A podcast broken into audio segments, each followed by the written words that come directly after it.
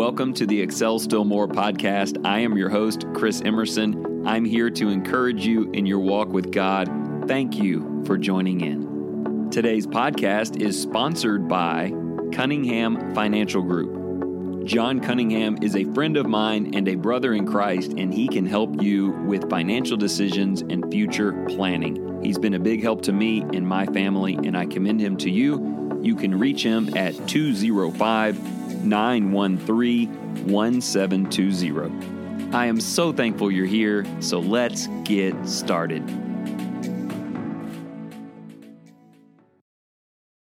Hey, welcome back. Thank you for joining, and I really mean that. Today's theme is thankfulness, gratitude, and appreciation for what others have done. And so I really do mean it when I say thank you. Thank you for tuning in. If you've chosen to share this with others, thank you for that. If you are one of the truly wonderful people who have reached out to me, sent emails, Facebook messages, phone calls, and just expressed your thankfulness or shared your story or let me be a part of helping you through some problem, I genuinely am thankful for everyone's kindness, and it really does brighten my day to think about your support.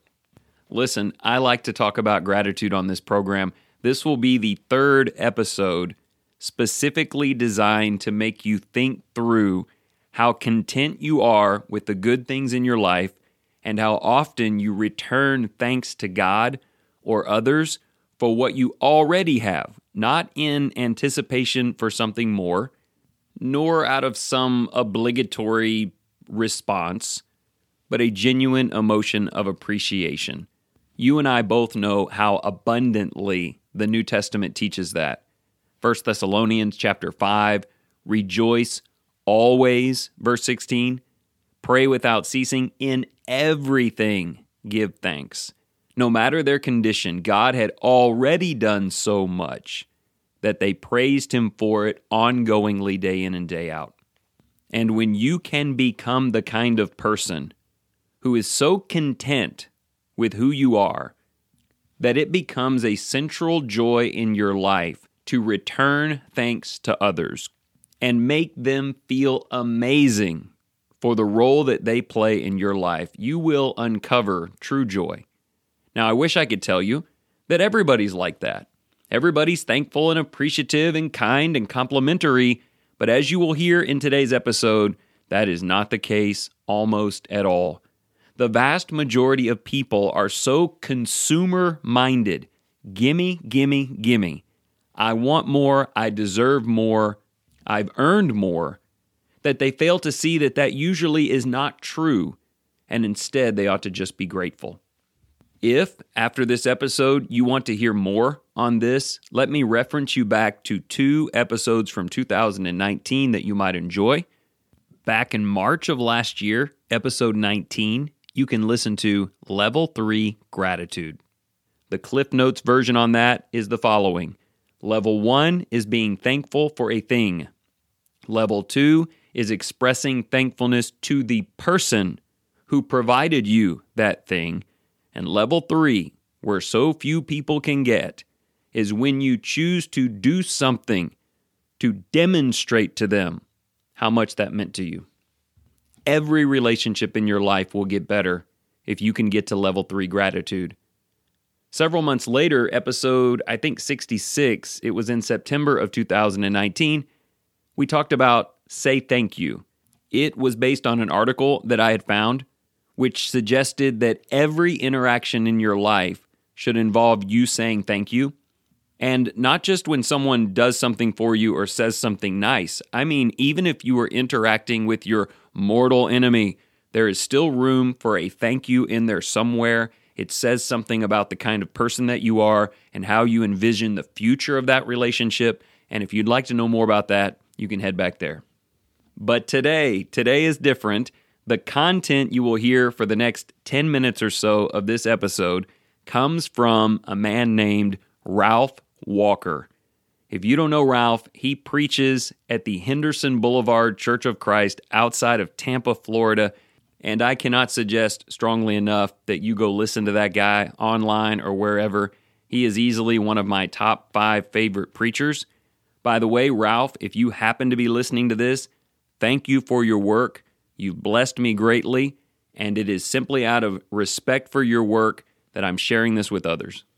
So it's probably presumptuous of me to think that Ralph Walker would listen to me. He probably doesn't. So if you happen to be a student at Florida College and you see Ralph on campus, give him a big high five from me.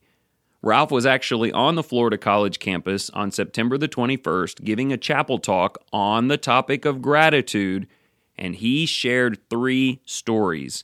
And I have thought about them every day. The third one that he told comes straight from Scripture, and that's where our title is derived. Only one returned. So, as you are listening to these other two events, try to figure out where in Jesus' life we will be reading. Okay, one more thing to say, and then we will jump in and I will share with you the stories that Ralph shared with all of us. These are not flattering stories. They aren't about gratitude, appreciation, and thankfulness. They're actually about the opposite of those things.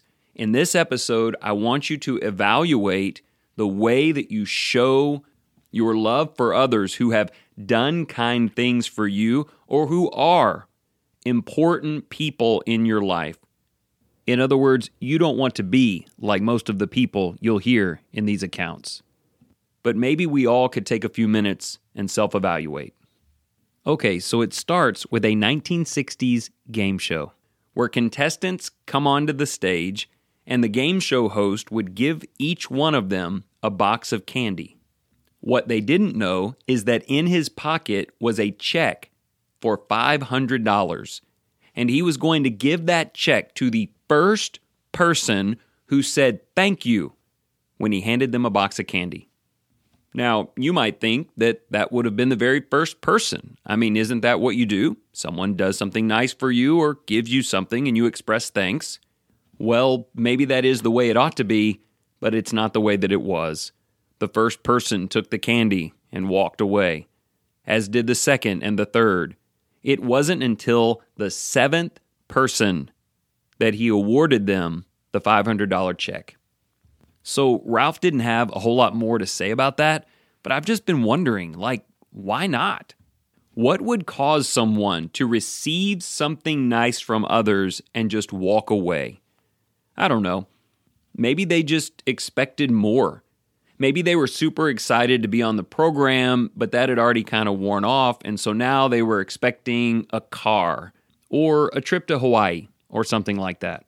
And so, you know, a box of candy is nice, I guess, but they wanted more. And by the way, everybody was getting it, so it's not like I'm super special. I guess we can't say for sure, but I know this the person who found the need to show appreciation for even the smallest of thing received the greatest reward. And so, as Ralph asked the student body at Florida College last week, I will ask you would you have left with a box of candy or $500? Okay, so the second story Ralph told was much older. It was from 1860 and a lot more intense. And look, I will never be able to tell this as well as Ralph did. He is a level 10, like Toastmaster General storyteller, but I'll do my best and hopefully you will find it helpful. It was 2 a.m., middle of the night on Lake Michigan, and this steamer vessel carrying 400 people was making its way from Milwaukee down to Chicago. It was stormy out, it was winter, and it was cold. The boat was called the Lady Elgin, if you'd like to look it up. At some point through the night, a schooner boat called the Augusta collided with the larger vessel and poked a hole in the side of it. It looked like everything was okay, so the schooner left, and the captain sought to continue the journey to Chicago. Unfortunately, however, the boat began to sink. There were 393 passengers plus the crew, and 279 of them died, freezing to death and drowning in the dark, deep waters of Lake Michigan. It is still the worst disaster on water that the Great Lakes has ever experienced. Now, here's a cool part of that story. On the coast at 2 or 3 a.m., there was a college lifeguard and some friends. His name was Edward Spencer. He saw what was going on and he swam out and he brought back a woman alive. His friends tied a rope around him to help him come back to shore and he went out and he rescued a child. He went out over and over again and rescued 11 people, after which he collapsed there on the ground. But then he heard continual cries, and he went back out six more times. He rescued 17 people that night. But that effort took a terrible toll on him. He was taken to the hospital. There were complications, and he was paralyzed and bound to a wheelchair for the rest of his life. As a result of this, he became a national hero. But when asked about his most vivid memories of that night, he was often quoted as saying, Not one of those 17 people ever returned to say thank you. Can you believe that? Why wouldn't those people search him out? Was it because they were poor and calloused and didn't show appreciation to anyone? Was it because they were rich and entitled and none of this should have happened to them anyway? Were they just too excited and ran off to their families and didn't want to relive any of it ever again? Or maybe they just figured that Edward Spencer would understand how much it meant to them. But it sounds like he never really did understand. And maybe you listen to that and you think, I would give that guy a gift every time his birthday came around and I would write him letters and I would never forget him. But I need you to understand, as you're beginning to see, that's just not the way people generally operate. Maybe it's out of a simple sense of selfishness.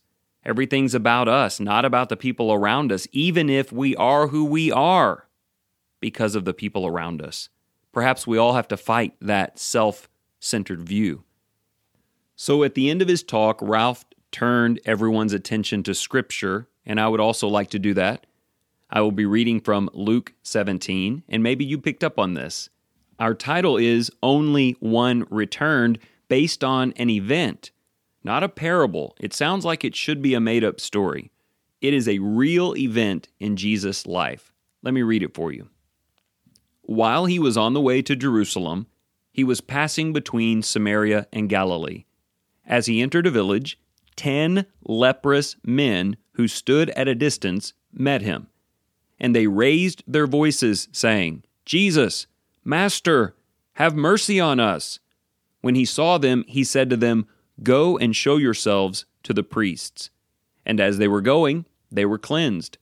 Now, one of them, when he saw that he had been healed, turned back, glorifying God with a loud voice and he fell on his face at his feet, giving thanks to him.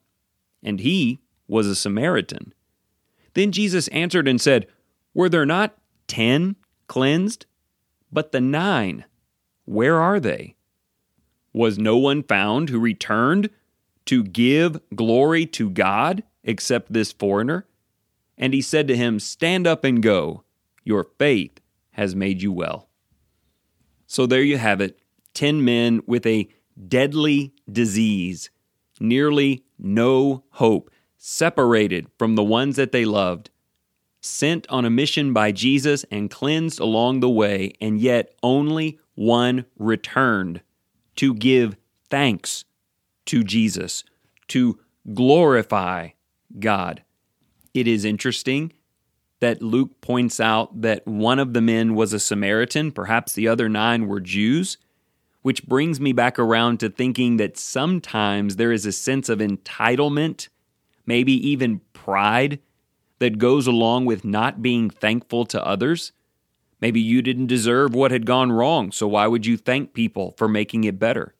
Maybe you're someone who should be blessed by God. Why would I thank everyone for doing things for me when this is just the way it's supposed to go?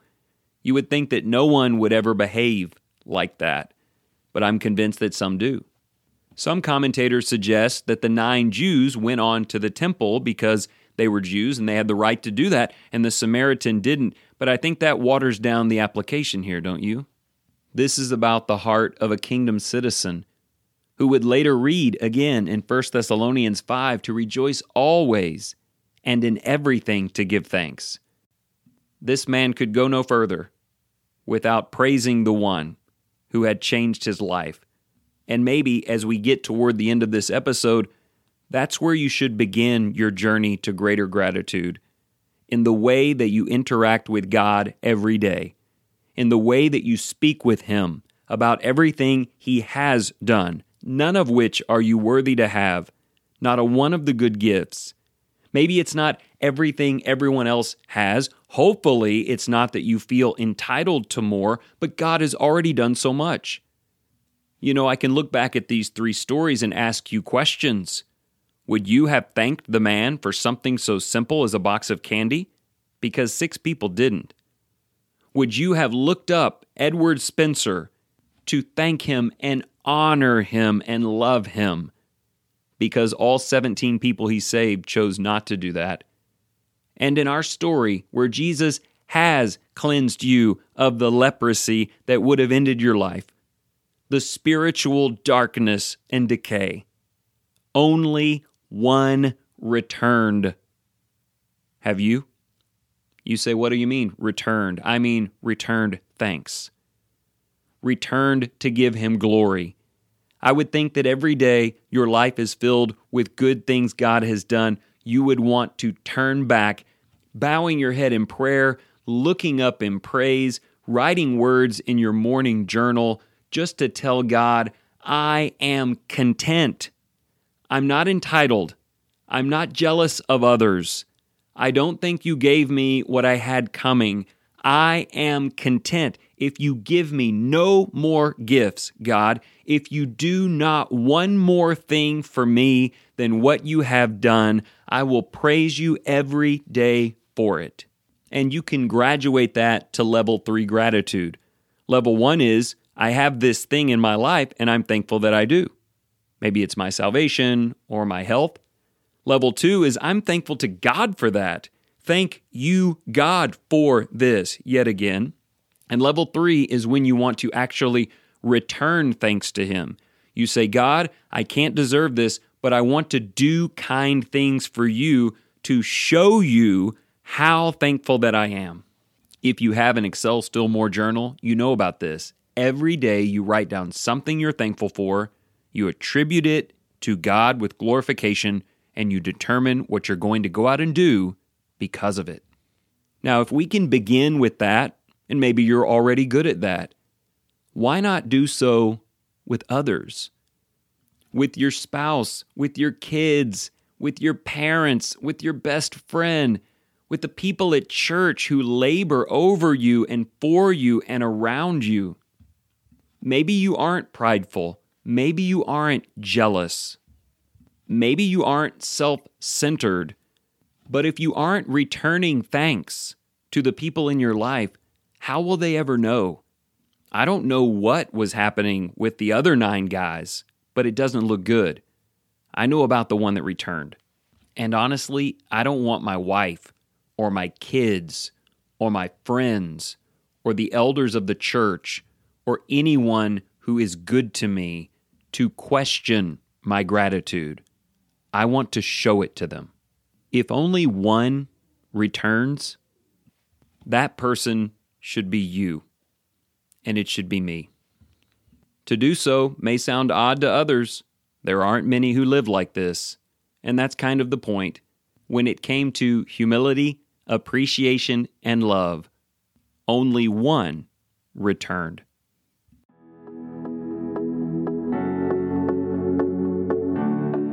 Thank you so much for tuning in today. If you enjoyed the program, please remember to share with your family and your friends. Also, you can go to excelstillmore.life to sign up for emails, order the three month journals, or just catch up on old episodes. So until next time, let me leave you with this. Whatever you choose to do today, in the name of the Lord Jesus, excel still more.